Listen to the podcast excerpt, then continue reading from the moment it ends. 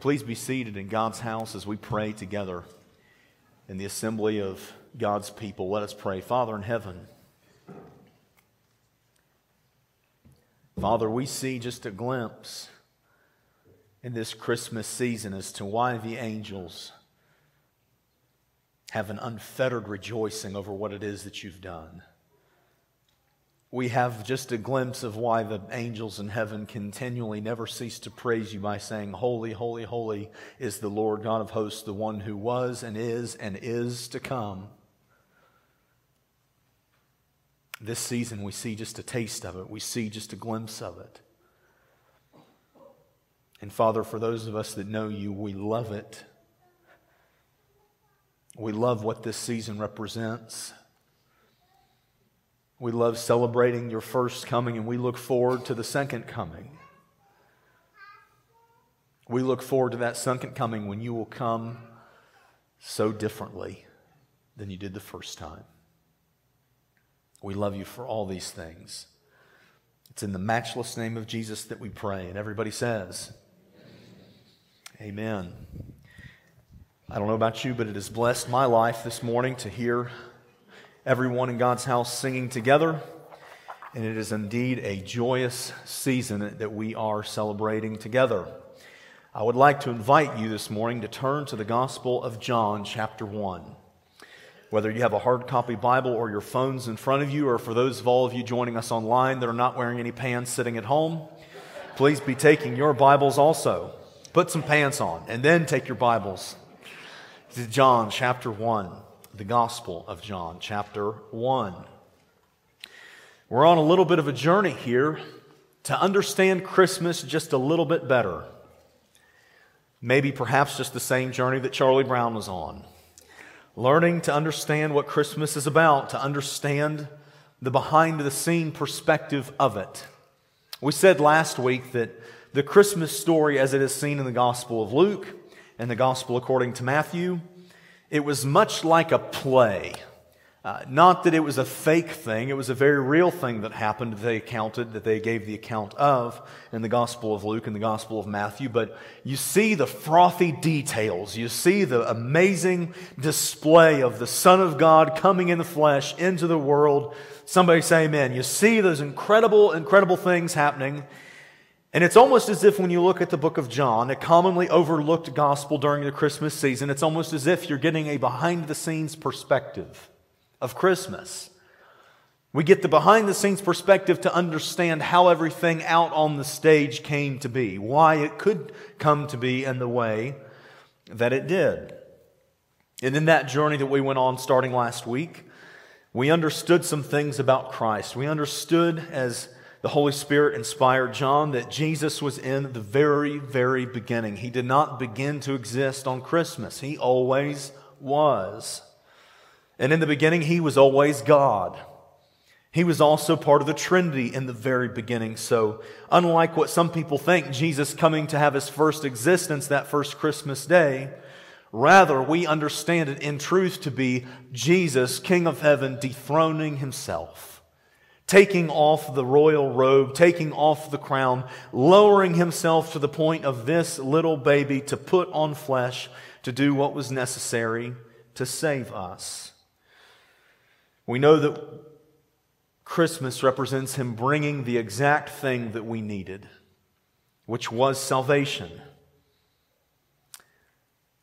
If you watch superhero movies, you know that right before they come in to do their heroic act, they'll puff the chest and their chin just looks a little bit more chiseled as they go in to save the day. But unlike that, our Savior lowered himself to the point of putting on a body, bringing with him the very thing that we needed, which was light. It was the light of men, the forgiveness, the redemption that every human soul that is broken, which all of them are broken, need.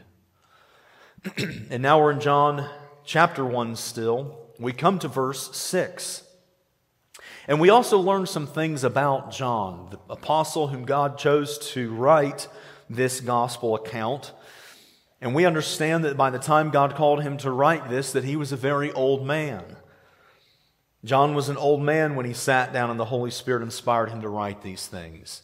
It's understood in Christian tradition that he was leading the church in Ephesus, and this was just prior to him being exiled as like a prisoner for undoubtedly the things that he was doing. Perhaps it was even the things that he wrote here in the book of John that began to circulate among the early church that then had him thrown onto the island of Patmos, where then God used him to write the book of Revelation. And in verse 6, we have the Apostle John introducing us to another man named John, John the Baptist.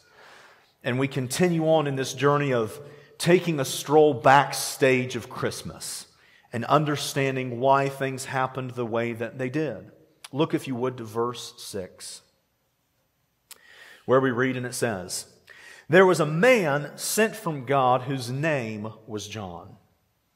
This man came for a witness, to bear witness of the light, that all through him might believe. He was not that light, but he was sent to bear witness of that light. That was the true light which gives light to every man coming into the world.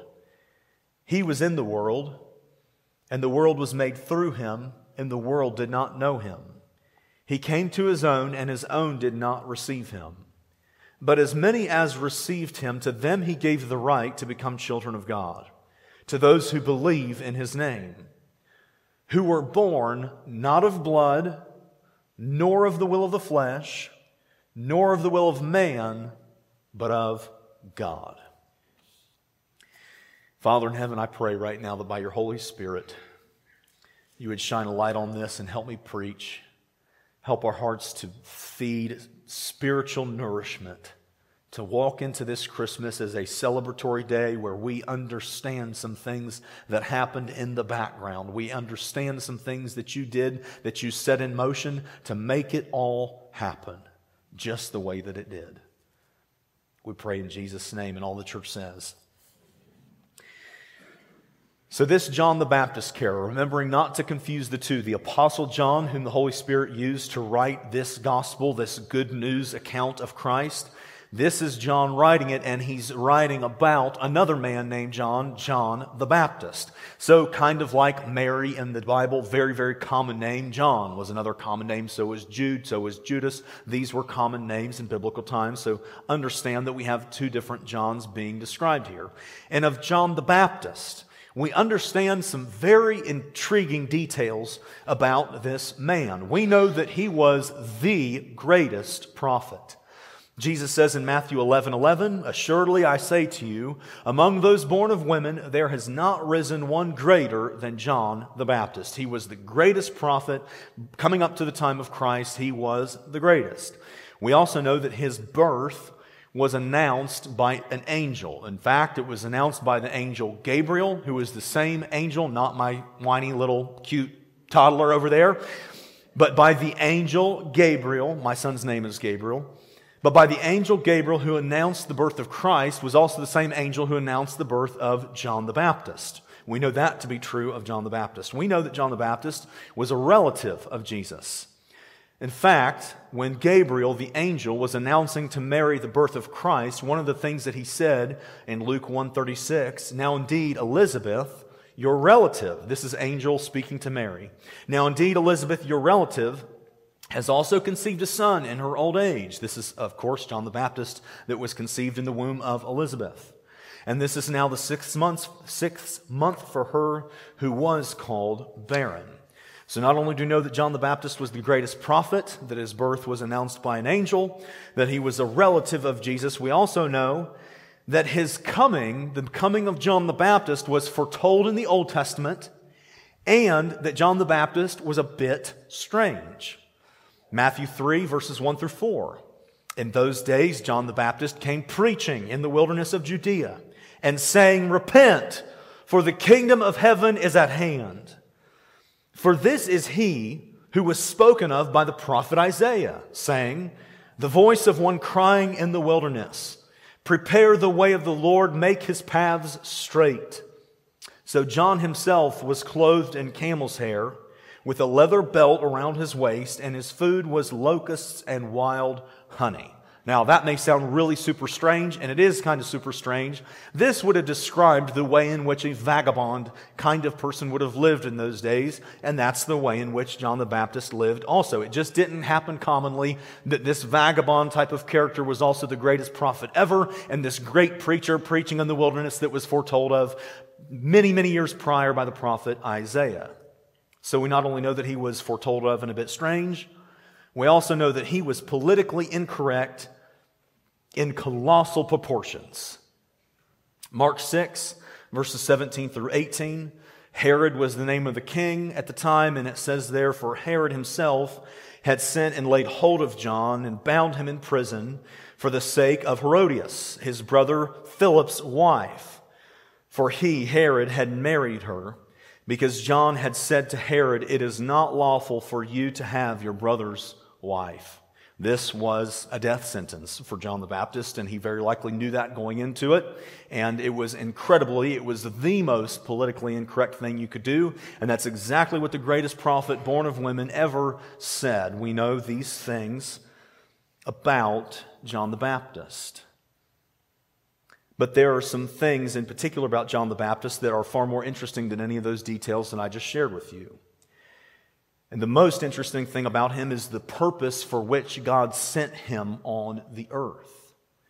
So as you and I go back, look to verse 6 again, we seek to understand the behind the scenes of Christmas. And it involves to some degree this man named John the Baptist. Look to verse 6 again, if you would please. There was a man sent from God whose name was John. This man came for a witness, to bear witness of the light, that all through him might believe. He was not that light, but he was sent to bear witness of that light. What the Apostle John, by the inspiration of the Holy Spirit, is telling us about John the Baptist is that the purpose for which God sent this greatest prophet ever funny looking John the Baptist wearing camel hide and a leather sash around his waist, eating locusts and honey, politically incorrect, great preacher man. The reason for which God sent him into the earth was to simply make straight the path of Christ to go before Christ and preach, to let everyone know that the Savior was coming, to be this preacher in the wilderness, that people might repent and come to know Christ through this preaching. And John the Apostle is very clear that John the, John the Baptist was not that light. He was not the Savior. He was simply there to bear witness of the Savior that was coming behind him, this relative of his, the Son of God, Jesus Christ of Nazareth. Somebody say amen if you understand. Now, we're behind the scenes of Christmas here, and if you imagine a play, think of a traveling play. And say, for example, the Midland Theater there in Newark. There was a traveling play that came about, and you and your family bought tickets because they were doing some show that you wanted to see. Uh, undoubtedly, this play did not just all their equipment and all their props and all of the actors and everything they need to make this show go. They didn't just show up the day they were there to perform. Uh, somewhere, perhaps even states away, there would be an administrative office. And this administrative office would send a representative. And this representative would be in charge of going to the physical location to take measurements of the stage, uh, to make sure that the lighting was going to be able to be proper for this play that they were going to be doing. This representative would have the responsibility of going and doing the promotion in that town ahead of time before the main thing came. And it's almost as if, yet in an incredibly more significant kind of way, that God, being the administrative office, sent this representative, John the Baptist, to make straight the way of the Lord and to be this preacher in the wilderness, that people would begin to hear about the coming Messiah. So, our first point this morning is simply this it, what, what these details of Scripture tell us, point one this morning, is that it was planned all along for Christmas to be the entry of our hero.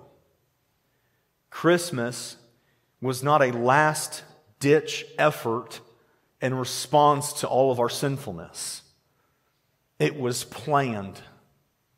It was calculated so calculated, in fact, that the purpose of an entire person's life would be to go before the Savior coming on Christmas, that that that person to go before the ministry, the earthly ministry of Jesus, and to preach and to proclaim the good news of the Savior that was coming. Now, for those who take the time to let this soak into your mind and to soak into your soul, you'll find this notion that Christmas was planned all along that Christ was in the beginning, that in the beginning he was God, that this was all part of the plan, the purpose of John the Baptist. All these things it tells us as we survey the background behind the scenes of Christmas that this whole thing was planned.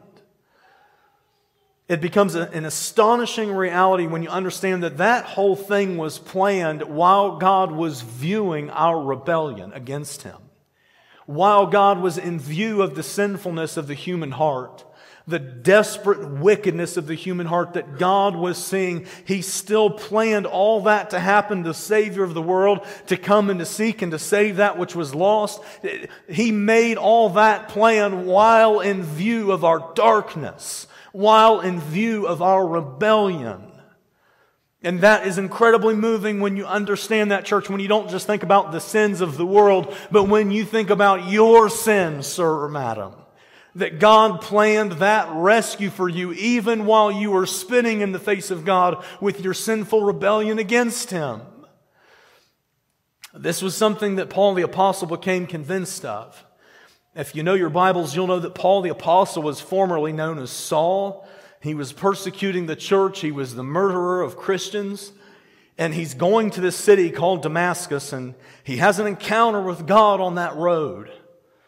And it was such an, a powerful encounter that he goes to Damascus. He actually goes blind. From the moment he had that encounter, he goes blind and he later receives his sight. But, but for three days, for three entire days, he sits himself in Damascus. He doesn't eat or drink anything for three entire days.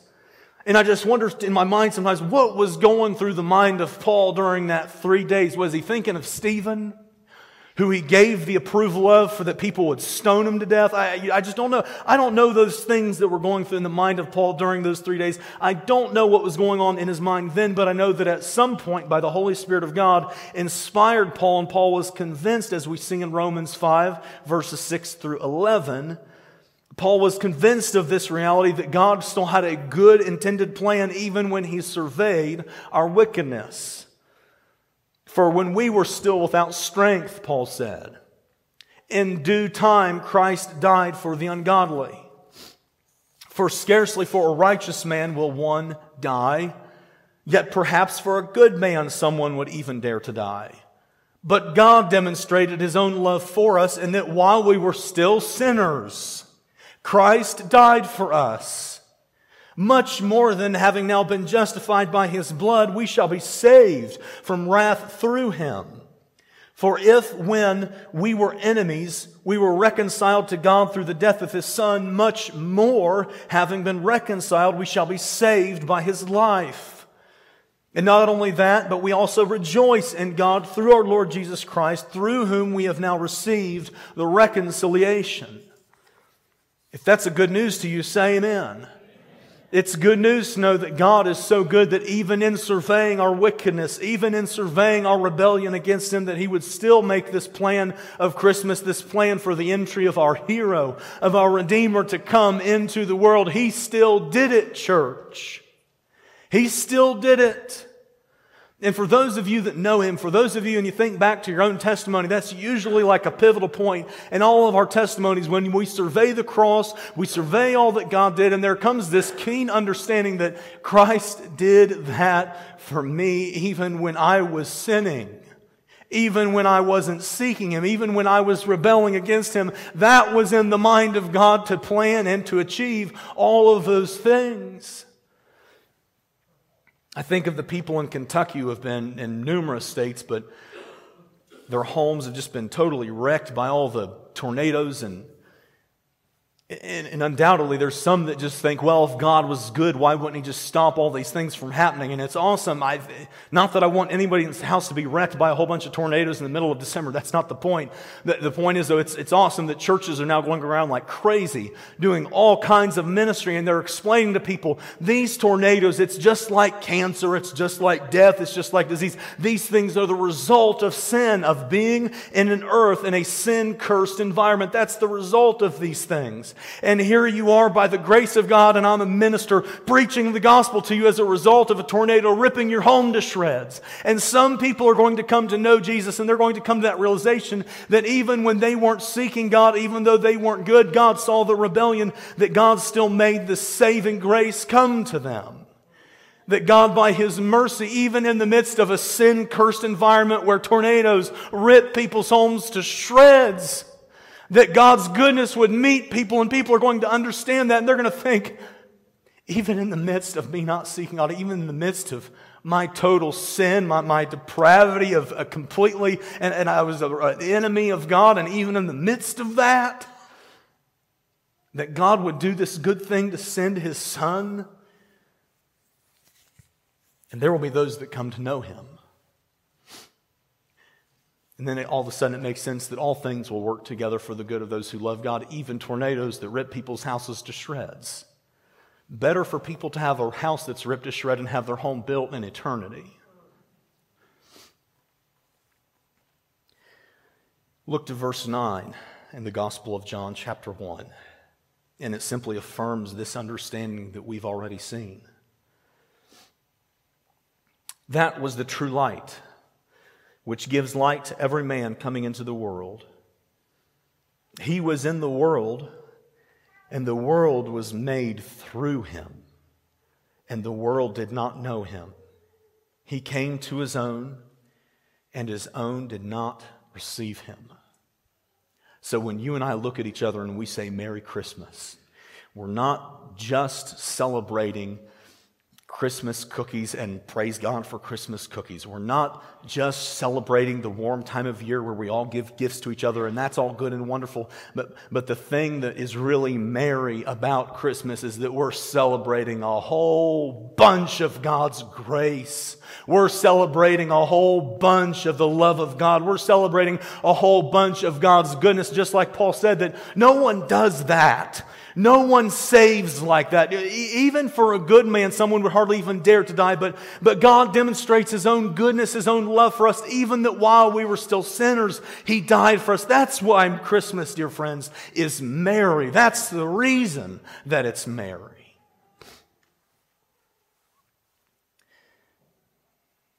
Consider for a moment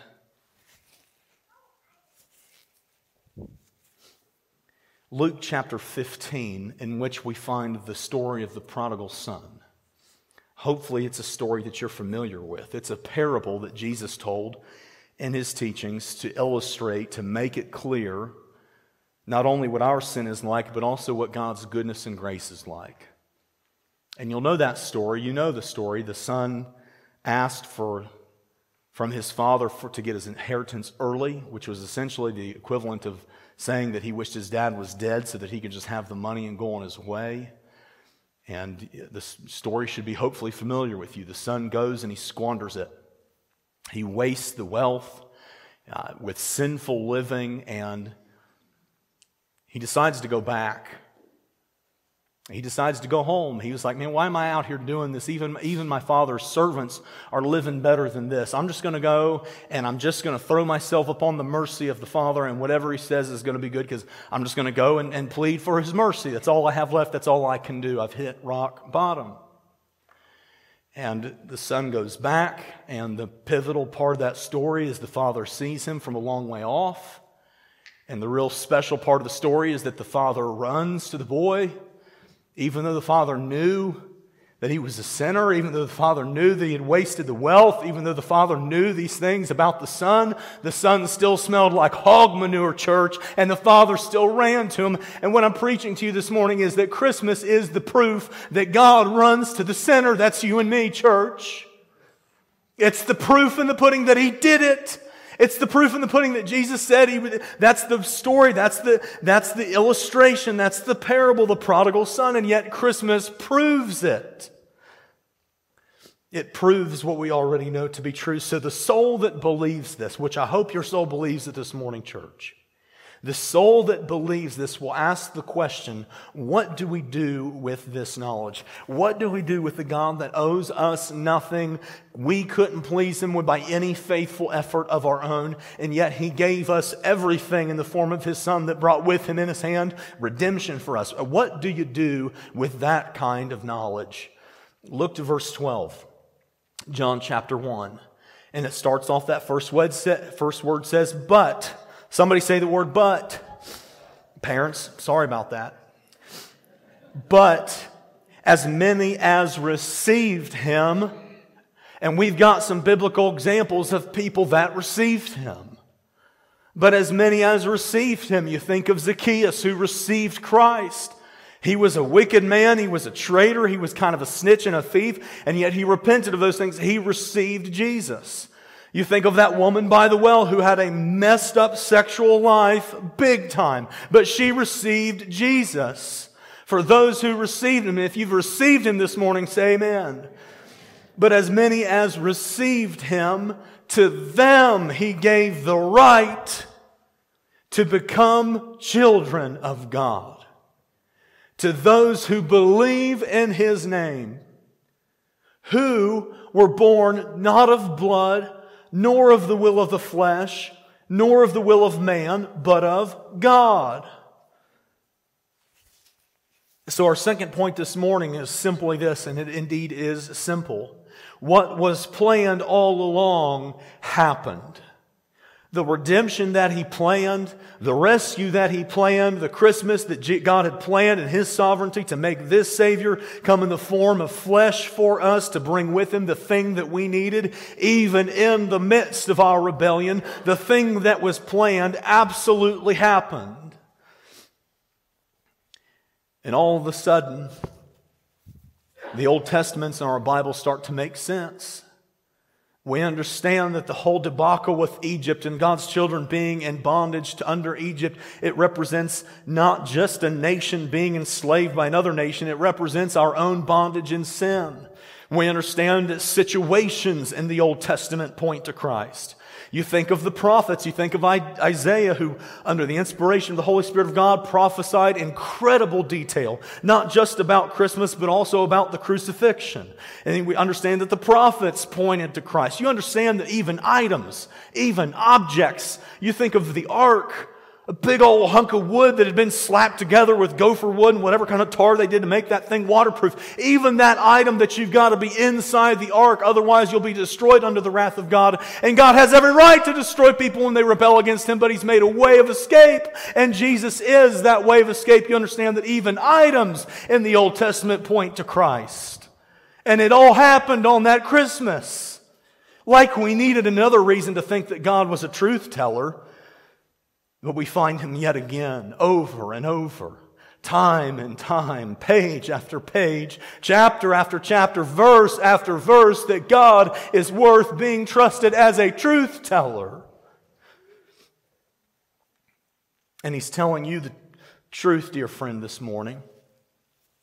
He's telling you the truth, dear friend, joining us online, that as many as receive him, to them, to you, He will give the right to become a child of God. And don't muddle the lie. Don't let it get muddied in your mind, the lie that the world says that everyone is a child of God. Everyone is not a child of God. The Bible teaches that there are children of the devil and that there are children of God. And the way to become a child of God is to receive Him, to believe in His name. That's the difference. And this is what we are beckoning a world to do.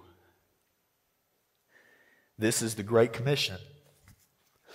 This is what we are calling people into to become children of God, to receive Christ, to believe in His name, to go from a child of the devil to a child of God. That's what we're beckoning the world to do. And Christmas is a great time to do it, as many of us will be interacting with family and friends, many of which who will not be saved. And as you minister to them, as you witness in perhaps a less significant way, but we strive in the way that John the Baptist was to make straight the way of the Lord and to preach and proclaim the goodness of God in a similar kind of way. As we preach to our family and friends and seek to share the gospel with them, don't forget the details of verse 13. Look back to it if you would quickly. Verse 13. This being born of God, it is not of blood. Meaning, that just because your grandma went to church, it doesn't mean diddly squat for you. And I'm not sure if that's a term that pastors should be using, but it's one that I grew up hearing. It doesn't mean anything if someone or your best friend or someone that you know has a relationship with God. It is not of blood. It's not a lineage thing that gets you as being a child of God. we're all adopted into His kingdom. It has nothing to do with blood and lineage. Nothing about that. It's all about his sacrifice and whether or not you believe in his name, whether or not you receive him. Know also that it's not by the will of the flesh, there in verse 13. You can't work your way to God. You, no matter how, you could be the most disciplined, eating nothing but rice and drinking water that doesn't taste very good, black belt and every martial arts. It doesn't matter how disciplined you are. This is not by the will of the flesh that you become a child of God. It is not by your efforts, nor of the will of man, verse 13 again. I can't give you this salvation. Confessing your sins to a Catholic priest won't give you this salvation. It's not for man to give. Man didn't achieve it. Christ achieved it. He's a truth teller. He was the one that bought it with his own blood. He, it's for him to give. He's the one you've got to go to. Not me. If I could give it to you, trust me, I would, but I can't. Totally incapable of giving you what only the Son of God Himself can give you. Not of blood, nor of the will of the flesh, nor of the will of man, but of God. His grace, His mercy, His redemption, His plan, His will, His love. So we have, I hope, effectively looked behind some of the scenes of Christmas. And we understand that this Jesus, whom Christmas is about, we understand that he existed in the beginning, that he was God in the beginning, that he was part of the Trinity in the beginning, that this masterful plan of redemption was his plan that was carried out. He is seen yet again to be a truth teller. And even while seeing our rebellion, he chose, because of his great love for us, to carry the plan through. And I wonder if you need to receive him this morning. I wonder if you need to believe in his name. For those of us joining online, I, I wonder if you need to. I wonder if you need to repent. I wonder if you need to receive him like we have in all the New Testament of those who joyfully received Christ and, and trusted him and followed him, like so many here have done. I, I wonder if you need to believe in his name. Because the greatest gift that I could give you on Christmas, you cannot fit underneath a tree, but it fit mighty well on a cross, and it took the form of an empty grave. And yours can be too if you trust Him, if you believe in His name. Would you stand with me as we bow our heads to pray as we come to the music?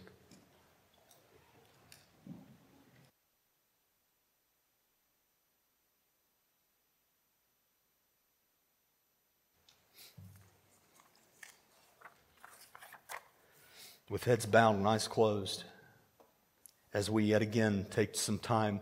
And at this time, guys, if I'm just going to ask that we, we not go anything with the music right now, as we observe yet another moment to simply be still and to know that He is God. Know that there are no accidents, dear friends. There are no accidents that you're joining the podcast or online or here in person. There's no accidents that you're hearing this good news gospel message that God carried the plan through. He did it. He achieved it. There's no accidents in that.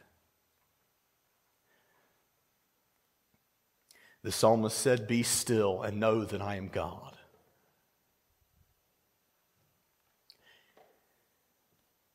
And I wonder if, in that knowledge of being still and knowing that he's God, that you would say this morning, and I believe in Him, and I receive Him. If that would be you, I just want you to lift your hand right where you're at.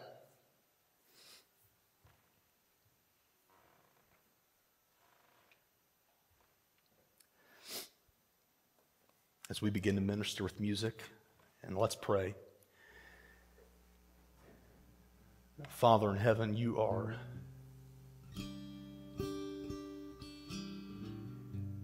You are holy. You are, behold, you are holy beyond what we could imagine.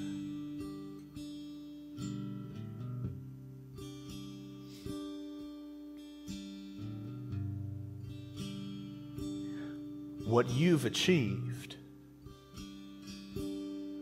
what you said you were going to do and did in the presence of the rebellion of humankind. There are no words. There are no words to describe that kind of love. There are no words to describe that kind of grace. There are no words to describe that kind of kindness, that patience Lord, we take a moment this morning to recognize that these are elements that only you have. We couldn't have shown that kind of mercy. We couldn't have paid that kind of price. But because you are God, because you're the first and the last, because you're the great I am Yet again, we found you to be a truth teller. Yet again, we find this gospel sweet. And yet again, we call to a broken world saying that they must repent and they must trust in you, they must receive you, they must believe in your name. To be able to have the right to become a child of God. Father, should there be anyone under the sound of my voice, Father, draw them, I pray, into the sweet, freeing relationship of sins being washed, of having a right stand before a holy God. And whatever the apprehensions of the human heart are today, Lord, of all those hearing this good news message, break them down in the hearts, I pray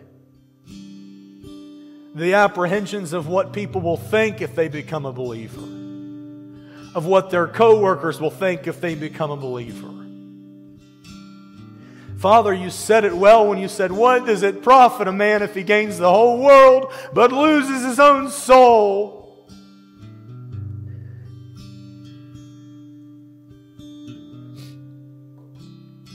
Father, the sweetness of our own soul being redeemed, it compels me to preach.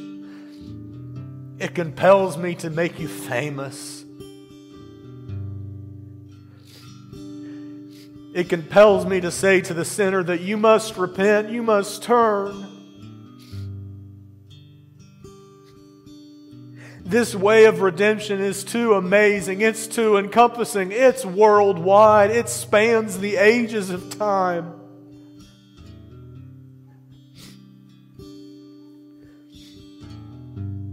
And you must be in Christ. You must be forgiven by Him. He's the only one who can give you the forgiveness that you need.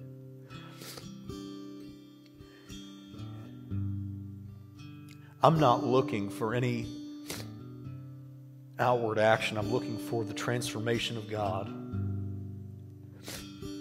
And if you believe this morning that God has given you new a heart, whether it's joining us online or here in person, I don't want to hear about it so that I can put your name on a list and email you a hundred thousand times and grow the church. I want to know that so that I can rejoice with you that yet another person whom Christ died for has come into the kingdom. Another person has come to know this sweet, sweet redemption. And that we might be the family of God together. You might say, I'd like to know who my siblings are in this kingdom. That we might worship our Father together. Father, be with us as we again worship. Draw people by your Holy Spirit. Give them the boldness. Draw them, we pray, in Jesus' name. And all the church says.